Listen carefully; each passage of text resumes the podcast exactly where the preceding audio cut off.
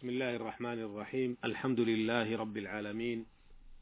وأصلي وأسلم على أشرف الأنبياء والمرسلين نبينا محمد وعلى آله وأصحابه أجمعين. أما بعد أيها المستمعون الكرام السلام عليكم ورحمة الله وبركاته. تحدثنا في حلقات سابقة عن بعض الأصول والضوابط والآداب المتعلقة بالمعاملات المالية في الإسلام. وفي هذه الحلقة نتحدث عما رواه الشيخان عن عبد الله بن عمر رضي الله عنهما عن رسول الله صلى الله عليه وسلم أنه قال: إذا تبايع الرجلان فكل واحد منهما بالخيار ما لم يتفرقا وكانا جميعا، أو يخير أحدهما الآخر. قال: فإن خير أحدهما الآخر فتبايع على ذلك وجب البيع. وفي معناه من حديث حكيم بن حزام رضي الله عنه أنه قال قال رسول الله صلى الله عليه وسلم البيعان بالخيار ما لم يتفرقا أو قال حتى يتفرقا فإن صدقا وبينا بورك لهما في بيعهما وإن كتما وكذبا محقت بركة بيعهما. هذان حديثان عظيمان مليئان بالفوائد والأحكام. نقف معهما الوقفات الآتية. الوقفة الأولى. قوله إذا تبايع الرجلان. البيع في اللغة أخذ شيء وإعطاء شيء. وفي, وفي الاصطلاح الشرعي مبادلة مال بمال لقصد التملك بما يدل عليه من صيغ القول أو الفعل. وحكمه أي البيع الجواز والإباحة. دل على ذلك كتاب الله تعالى وسنة رسوله صلى الله عليه وسلم وإجماع أهل العلم والقياس. قال الله سبحانه وتعالى وأحل الله البيع.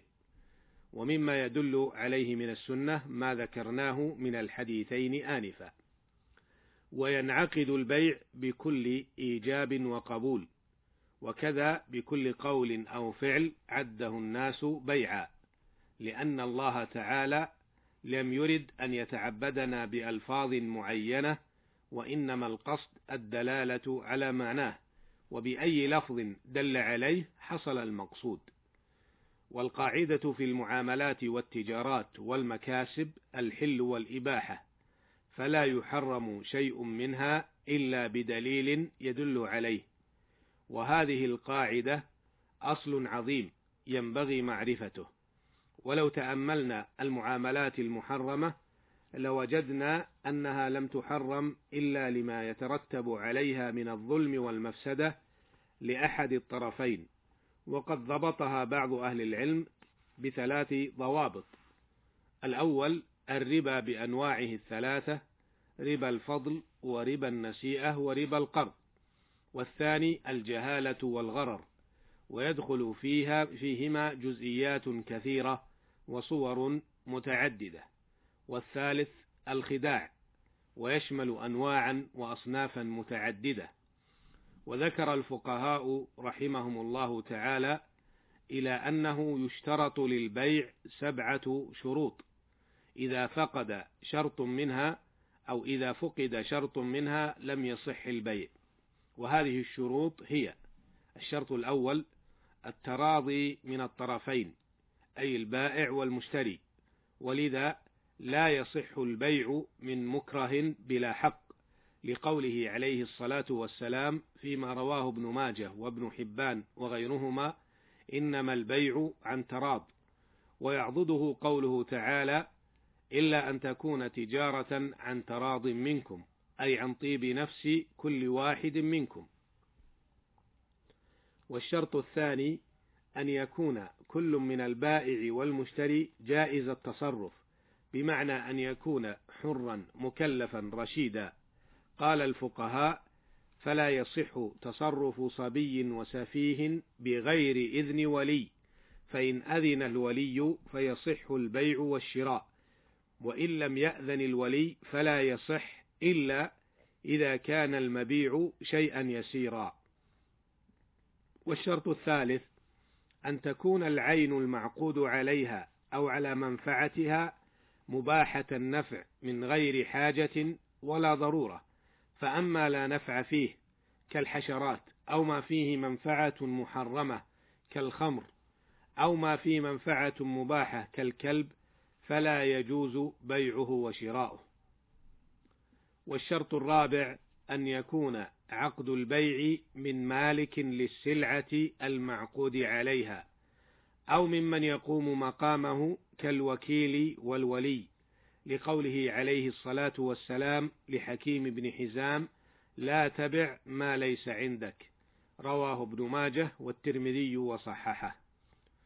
والشرط الخامس أن يكون المعقود عليه مقدورا على تسليمه أي تسليم المبيع حال العقد وكذا الثمن المعين فالذي لا يقدر على تسليمه شبيه بالمعدوم فلم يصح بيعه إذ المعدوم لا يصح بيعه بالإجماع في الجملة فكذا شبيهه ولأن عدم القدرة على التسليم غرض فيحرم البيع ولا يصح. والشرط السادس أن يكون البيع معلوما عند البائع والمشتري معروفا بينهما لأن الجهال لأن جهالة المبيع غرر والغرر منهي عنه ومعرفة المبيع تحصل بأحد شيئين إما برؤية لجميع المبيع إن لم تدل بقيته عليه أو برؤية بعضه الدال على بقيته. ويلحق بذلك ما عرف بلمسه أو بشمه أو عرف بذوقه. والشرط السابع أن يكون الثمن معلوما لكل من البائع والمشتري لأنه أحد العوضين فاشترط العلم به كالمبيع. هذه أخي المستمع هي شروط البيع فإذا اختل شرط من هذه الشروط مثل ألا يتراضى الطرفان أو لا يرضى أحدهما أو كان المشتري غير جائز التصرف كمجنون مثلا أو كان البيع والشراء على سلعة محرمة أو لا يملك البائع السلعة أو لا يقدر على تسليمها أو تكون مجهولة العين أو الثمن فكل ذلك حينئذ لا يصح البيع ويحرم. أسأل الله تعالى أن يرزقنا الفقه في دينه. وأن يعلمنا ما ينفعنا وأن ينفعنا بما علمنا وأن يزيدنا من العلم النافع والعمل الصالح. إنه سميع مجيب وهو المستعان. وإلى اللقاء في الحلقة القادمة إن شاء الله. والسلام عليكم ورحمة الله وبركاته.